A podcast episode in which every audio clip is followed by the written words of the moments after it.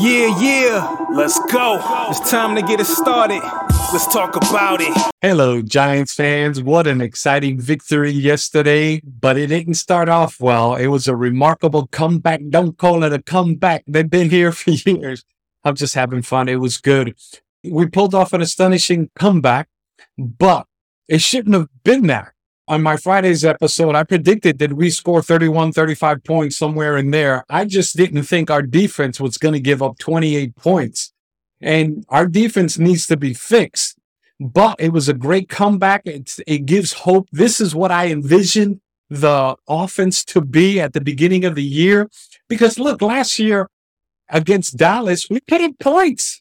This year we got blown out with more weapons, with Waller, with Hyatt, with Campbell, Saquon coming back, Slayton. This is the second half was the offense I have envisioned. But that first half, wow. The first half, I was stunned. I was still stunned. I was thinking in my head, because look, I, I try to be a positive guy. I was thinking in my head, no way we're going out like this. No way we're going out like this. And I knew if we could just get the ball rolling it would uh, snowball. I didn't think we were necessarily going to win, but I didn't think we were going to lose either. It was just a weird mixture. I never get too high, never get too low. So the Giants pulled off this astonishing comeback. But like I said, the first half, man, Twitter, Twitter makes me laugh, X, whatever you want to call it. Giant fans some Giant fans, man, they're all over the place, roller coasters, wanting to fire people, and we're the most horrible thing in the world, and this and that. Oh, calm down. Take it one quarter at a time, one play at a time. But the defense, man, in that first half, the entire game, generating no pressures, no turnovers, and once again, no sacks. Hopefully, when we won our last Super Bowl, we started, I think, 0 and 2 as well. And our defense was being gassed for a lot of points. And finally, as the season went on, we started getting better and better. And hopefully, look, there was there's a lot of new players. Even though Adoree is not new, he's playing in the slot. We have Okereke. They ran into each other a couple of times on crossing routes, bumping into each other as if they weren't sure the spacing. And so hopefully as the weeks go on, they can settle into their identity and play better than they did that first half. Daniel Jones doesn't seem to be like in sync with his receivers in that first half. Under threw Slayton down the left side, which if he led them, if he threw it perhaps a little earlier and lead him, he catches that in stride and scores. The same with the key play in the second half where he hit Hyatt. Hyatt had to slow down for that. Daniel has the arm to throw any throw. He can make all the throws. It's anticipating and throwing earlier that sometimes seems to hinder him. But I think they'll work that things out. So the first half was a disaster. Think about it. 60 to 0. That was the score of the first half when you add of the first six quarters when you add the Dallas and the Cardinal game. 60 to zero. But then the comeback began. And if you want to blame Daniel for the first half woes, then you have to give him all the credit for the second half. That first play to Hyatt was inspiring. Then he threw that pass to Waller. And then the bootleg, Daniel's great at that wide open field, scores, game on. Now, that being said, the defense once again allows the Cardinals to drive down. And now instead of being down 20 to seven, now we're down 28 to seven. And at that point, I'm thinking to myself, if we could just get stops, we can, we can get back in this game. And we started playing better in the second half. Obviously, after that touchdown, after they responded, then they didn't score anymore and it was on. And then Daniel was lights out. He doesn't have to have all the time in the world, but give him more time than we gave him against Dallas and in that first half. They sacked him with a three man rush. I think the team being with so many new players has to settle down. So Daniel Jones had an outstanding performance, throwing for two touchdowns and running for another. I did say he'd have three or four touchdowns on Friday's episode. Well, he threw two and he ran in for one. And I also said Barkley would have two. He'd run in for one and score and catch one. Now, I thought Barkley would go over 100 yards, but it turns out Barkley hasn't gone over 100 yards since a Texan game back in week 10 last year. And so our offensive line is, it needs to be solidified, which takes me to the fact that Ezeudu and McKethan started.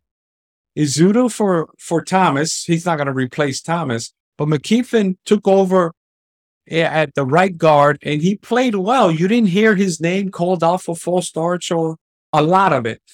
Basically, his name wasn't called out in in the second half. Obviously, the O line played much better. Even Neal played much better. Although, if you look at the internet, there's this funny sequence where Neal is just standing around, not blocking anybody. And he looks lost, really. But hey, we we got a good pass play there. Jones scrambling and Neal just looked lost. But look, it was fun. Look, recording these when the Giants win is always going to be more fun than that. The team showed resiliency.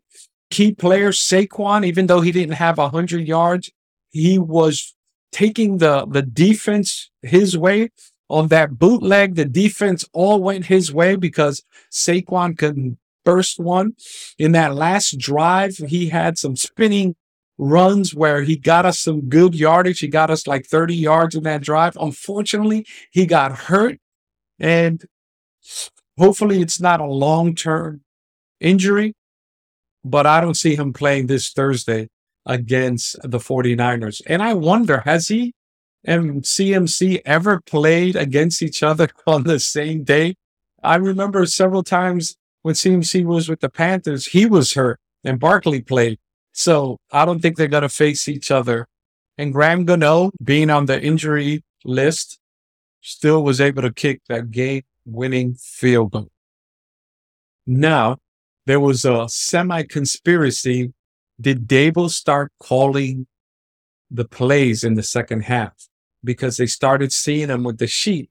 But I think it was uh, Talking Giants folk, Justin, who showed that Daboll had the sheet at the beginning of the game and we got shut out. So maybe he did, maybe he didn't. One thing I know about Daboll and others, Patty Traina has said that he, even if he started making the calls in the second half and the offense looked way different, he's not going to throw Kafka under the bus.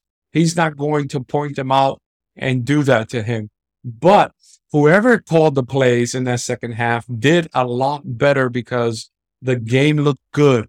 Daniel was making tight throws. I think of that one play to Slayton up the middle. I didn't think Slayton would catch that because he's not the shortest of hands, but that throw was on him quick, tight. He caught it. And so, despite the first half, the team came out they didn't quit on their coach like some people said they quit last week. And they came out resilient. And now that we're off the snide, right? Daniel Jones scored the first touchdown of the season on that run. I wonder if we start getting a groove. Now, the game against the Niners is going to be tough. In my preseason predictions, I have us losing this game because the Niners D is just as good as the Dallas Cowboys D. But then I have us beating Seattle. But let's not get ahead of ourselves. Let me continue to talk about this in the second half. In my notes, I'm looking here. Jones completed 17 of 21 passes for 259 yards and two touchdowns. Barkley rushed for 63, scored one yard touchdown.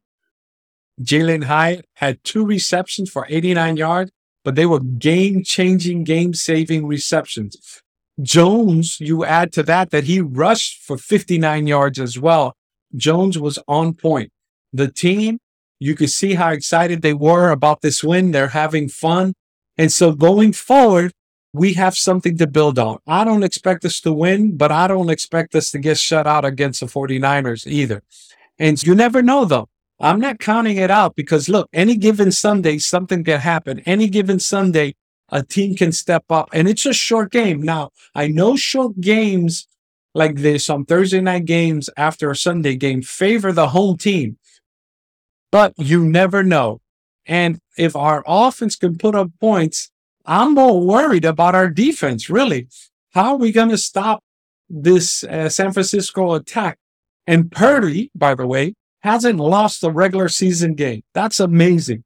This Mr. Irrelevant hasn't lost a season game, and now would be a good time for the first.